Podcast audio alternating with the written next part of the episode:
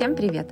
Это подкаст «Послушай маму» и меня зовут Таня Михей. В этом подкасте я собираюсь говорить о современном родительстве, о том, как теория привязанности выглядит и работает на практике, о том, как растут дети и как рядом с ними неизбежно растем и мы.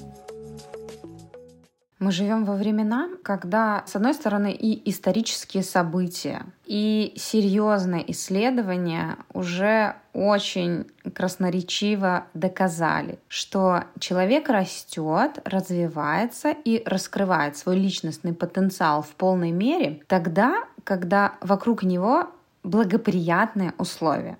Один только дар мироздания вообще ничего не значит. Один и тот же человек, наделенный, скажем, математическим талантом, может сделать его выдающимся, а может не сделать вообще ничего. И во многом это зависит от условий, в которых он растет. Чем лучше среда, тем человеку лучше. Особенно это важно для самых маленьких представителей нашего человечества. Э, ну, хотя бы просто потому, что в силу своей незрелости они более уязвимы перед средой. Тем не менее, зная вот все это про благоприятные условия, к большому сожалению, до сих пор воспитание у нас идет рука об руку с насилием. Насилие – это проблема исковерканного мировоззрения. Никто не рождается агрессором, насильником, мародером.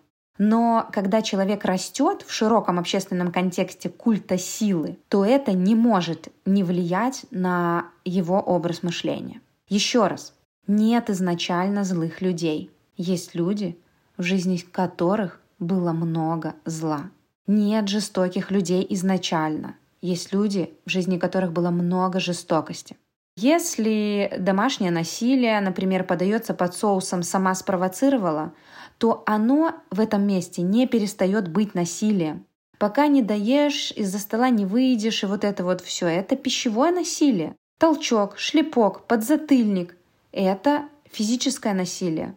Угрозы, игнорирование, унижение, шантаж, стыжение – это не что иное, как вид эмоционального насилия. Мне кажется, очень важно здесь называть все своими именами.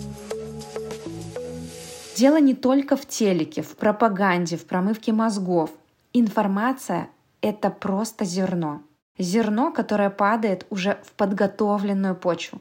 А начинается все задолго до.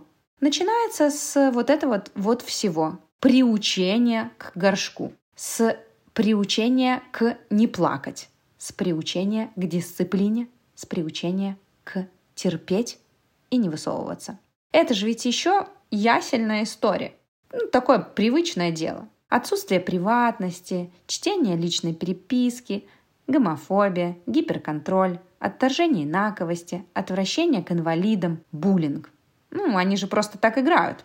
Про буллинг, кстати, хорошо сказала в одном из своих выступлений Людмила Петрановская.